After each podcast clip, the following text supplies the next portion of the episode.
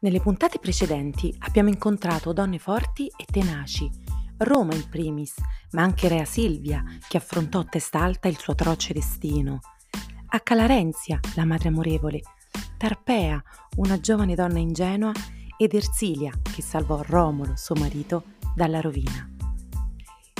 Tutte queste storie si basano sull'amore e sulla fiducia, due elementi che non devono mancare in una qualsiasi relazione amorosa e familiare.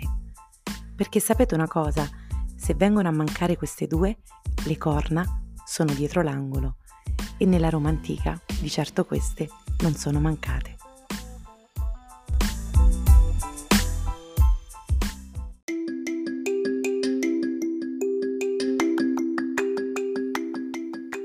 Nel 38 a.C. Augusto era già l'uomo più potente di Roma si preparava, forse inconsapevolmente, a diventarne imperatore.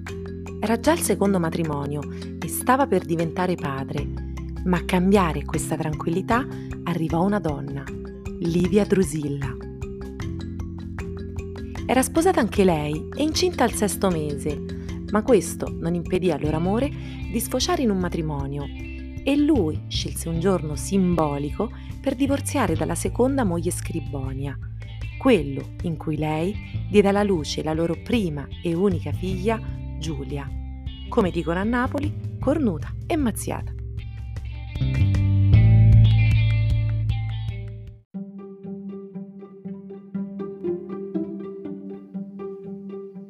Livia aveva 19 anni, era bella ma non bellissima, molto intelligente e con una forte personalità. Il loro pare che fu, contrariamente ai tempi, un matrimonio di vero amore e la donna divenne ben presto la vera matrona di Roma.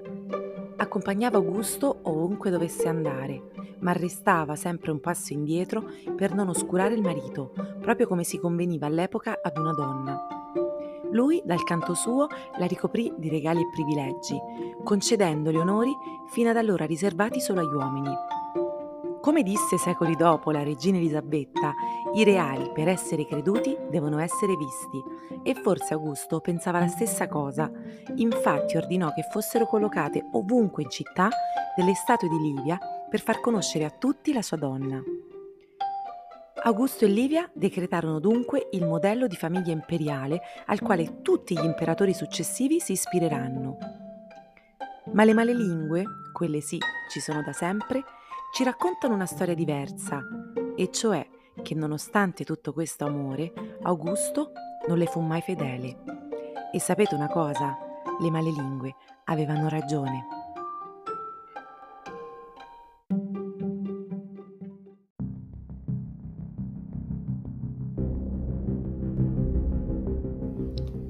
La tradì sempre, ogni giorno verrebbe da dire, definendo quelle scappatelle come strategie che utilizzava per provare a smascherare i nemici portandosi a letto le loro mogli. Un bel paraculo, non c'è che dire. E Livia che faceva? Restava a casa a piangersi addosso? No di certo. Svetonio, che oggi sarebbe chiamato sui social un invidioso, ci scrive che anche lei, per amor di potere, arrivò a fare atti atroci. Ci dice infatti che fosse lei stessa a scegliere e a portare al marito, nella loro domus sul Palatino, delle giovani vergini da deflorare. Sì, una pratica assurda e senza rispetto, ma no, non lo fece in quanto moglie sottomessa e remissiva. Livia infatti aveva le idee molto chiare.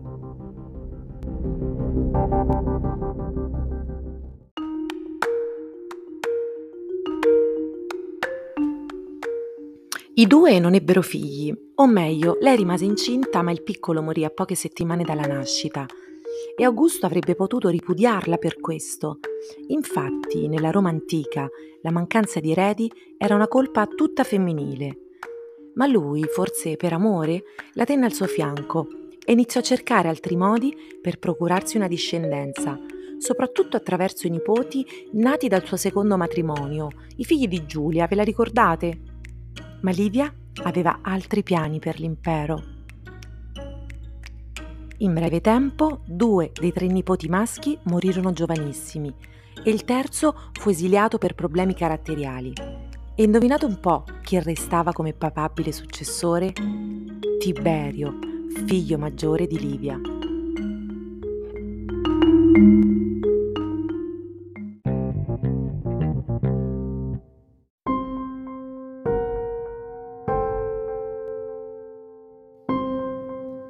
Augusto lo nominò suo successore e poco dopo poté morire in pace, certo di aver assicurato un futuro all'impero. Livia lo accompagnò fino all'ultimo respiro, ma anche qui parecchie malelingue ci dicono che tentò di avvelenare il marito proprio dopo la nomina di Tiberio, temendo che potesse cambiare idea e scegliere al suo posto il minore dei figli di Giulia. Come andarono effettivamente le cose non lo sapremo mai, Ciò che sappiamo è che Augusto, poco prima di spirare, fece una cosa molto insolita.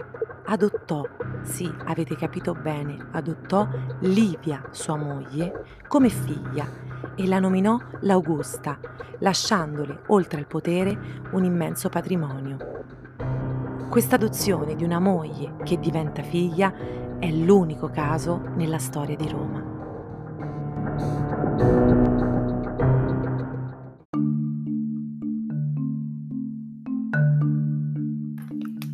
Livia incarna la vera matrona, amata in vita quanto in morte.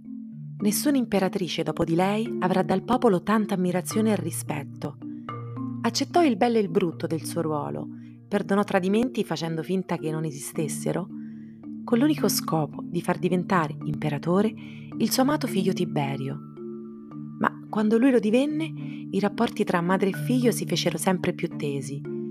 Lui infatti mal sopportava la fama materna e soprattutto odiava sentirsi ripetere che era diventato imperatore solo ed esclusivamente grazie a lei.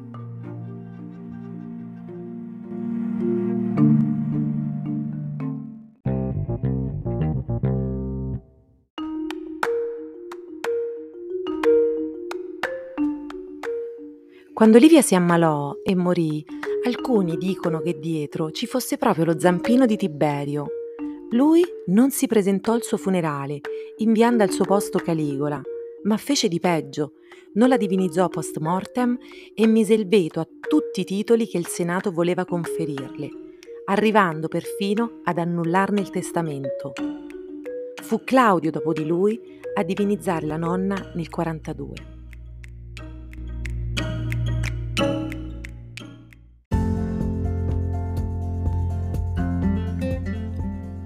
Come abbiamo visto, Livia accettò decenni di tradimenti pur di raggiungere il suo scopo. Ma non tutte le imperatrici portarono le corna così silenziosamente. Una, in particolare, fece capire subito al marito che non avrebbe accettato quell'oltraggio, ma lui ne ignorò le richieste e a quella non restò altro da fare che ucciderne l'amante.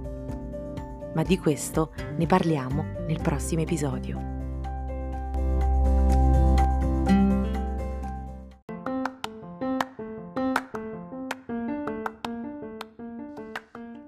Se volete saperne di più su Roma, sulle sue storie, sui segreti che si nascondono nelle sue strade, seguitemi su Instagram. Anche lì mi chiamo Roma Perpigri.